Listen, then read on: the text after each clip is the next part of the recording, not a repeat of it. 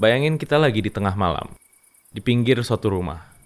Nah di samping rumah itu ada Haji Romli, lagi duduk. Haidir, seorang yang ia temui saat lagi pengobatan alternatif, duduk di sebelahnya. Tiba-tiba muncullah suatu barang dari kehampaan. Sebuah lempengan besi kuning dan sebuah guci kecil. Oh iya bingung dong, Haidir ini yang punya rumahnya nggak ngira sama sekali kalau ternyata di rumahnya itu ada kubungan harta karun dan harta karun ini bukan dari alam ini, tapi dari alam gaib. Dan Haji Romli barusan aja narik barang-barang itu dari alam lain. Terus kata Haji Romli, barang ini harus saya simpan selama 41 hari sebelum dapat kita jual. Si Haidir pusing lah dia. Dia mikir, ini apa beneran ada hal-hal kayak gini di bawah rumah saya?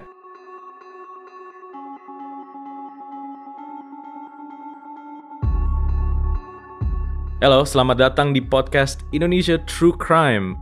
Di sini kita bakal nge-breakdown real cases based on dokumen pengadilan dan laporan kepolisian. Bersama gue, BP, dan Sashi, Halo. kita bakal nganterin kalian ke cerita-cerita kejahatan di sekitar kita.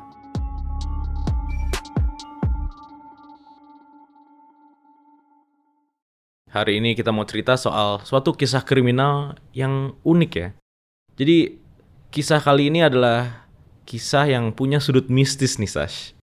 Pernah nggak sih dengar istilah narik barang? Belum pernah sih sebenarnya. Lo nggak mistis-mistis gitu ya Sash orangnya? Mistis-mistis gue tuh bukan yang berhubungan sama benda-benda pusaka kali ya sebutannya. Benda pusaka tuh gimana sih Sash? Kalau dari pengertian gue sendiri ya, benda pusaka itu yang kayak keris atau yang turunan lah dari orang-orang tua gitu, yang dari nenek moyang gitu kesannya. Nah tapi kayaknya agak beda deh itu sama barang yang ditarik.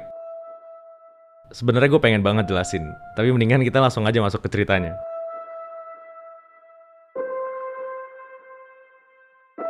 Kita di daerah Sampang, Jawa Timur, tahun 2018. Kenalin saksi utama kita, Haidir. Hari itu si Haidir itu lagi nggak enak badan ya. Jadi dia pengen cari tempat pijat sebagai pengobatan alternatif. Nah di kota dia itu ada seorang apa ya orang pinter lah yang bisa ngasih pengobatan alternatif itu dan bisa nyembuhin macam-macam penyakit. Akhirnya dia datanglah ke tempat orang ini yang namanya Haji Romli.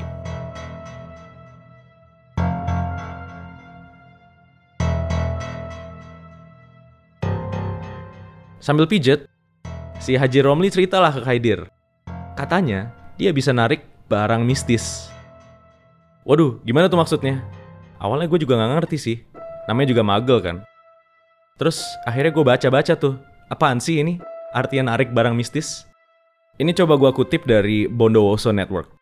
Ini salah satu media lokal di Jawa Timur. Nah, yang disebut narik itu adalah mengakses suatu barang dari dimensi lain dan dibawa ke dimensi kita. Dan ini ada syaratnya gitu, kayak lo udah izin sama jin yang ngejaga, harus bisa nerawang ke dimensi lain. Jadi harus udah ahli banget gitu. Nah, setelah ngobrol sama si Haji Romli ini, si Haidir ya kayak, alah apaan sih, gak jelas. Terus dia pulang lah.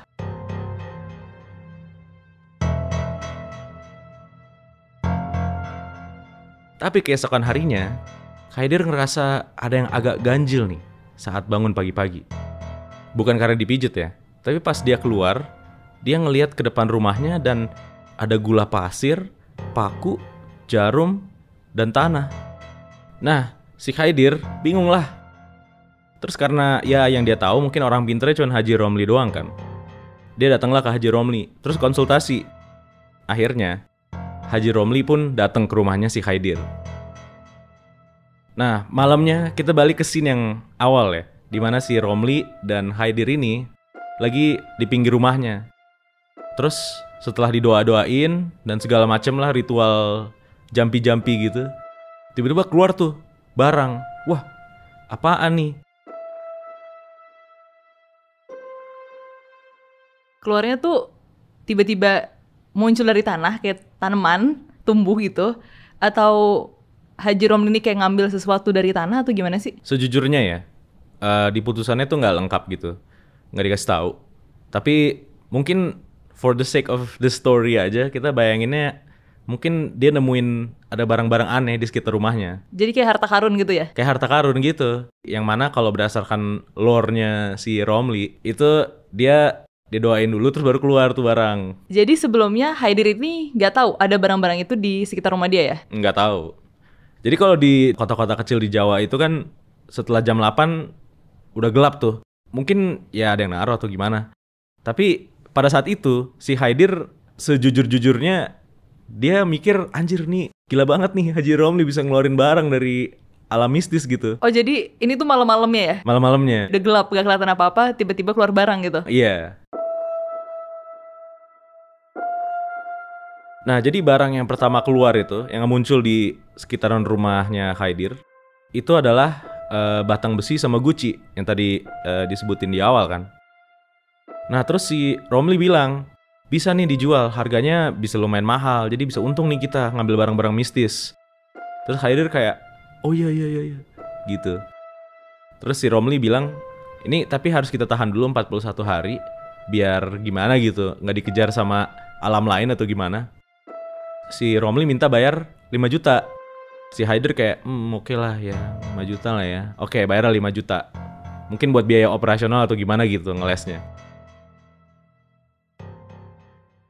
Nah, terus karena Haidir ngelihat kayak kita ngelihat Bitcoin atau gimana gitu ya, kayak wah ini menarik banget nih. Kalau bisa kita jual-jualin kan lumayan ya. Terus akhirnya si Haidir sama Haji Romli nyoba lagi tuh.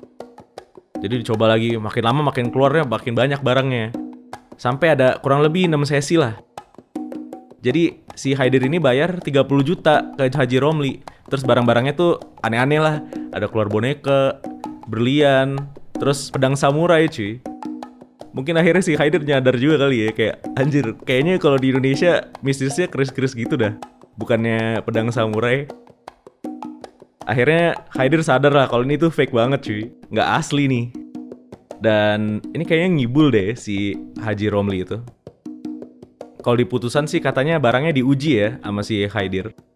Tapi yang maksudnya diuji ini gue juga kagak ngerti maksudnya kayak gimana apa dia apa datang ke orang pinter lain gitu nih beneran gak sih barang atau mungkin si Khaidir lagi ke toko atau gimana terus ngeliat barang yang sama kali ya jadi akhirnya si Khaidir mengkonfrontasi Haji Romli dan akhirnya nggak tahu ya dia ini cukup straightforward sih kisah kali ini yaitu yaudah dia langsung masuk penjara aja masuk di polisi dan akhirnya dihukum penjara tapi pas dikonfront sama si Haidir, Haji Romlinya langsung aku gitu aja? Enggak sih kayaknya.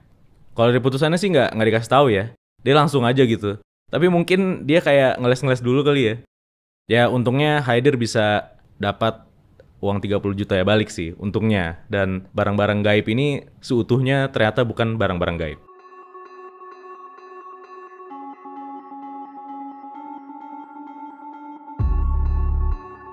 Kalian punya pengalaman gak sih ngeliat barang yang ditarik atau pengalaman mistis-mistis lain kayak gini? Langsung aja kasih masukannya di komen atau di Q&A Spotify ya guys.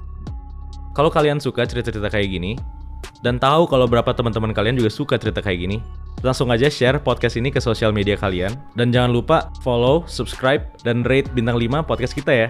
Sampai ketemu di cerita selanjutnya.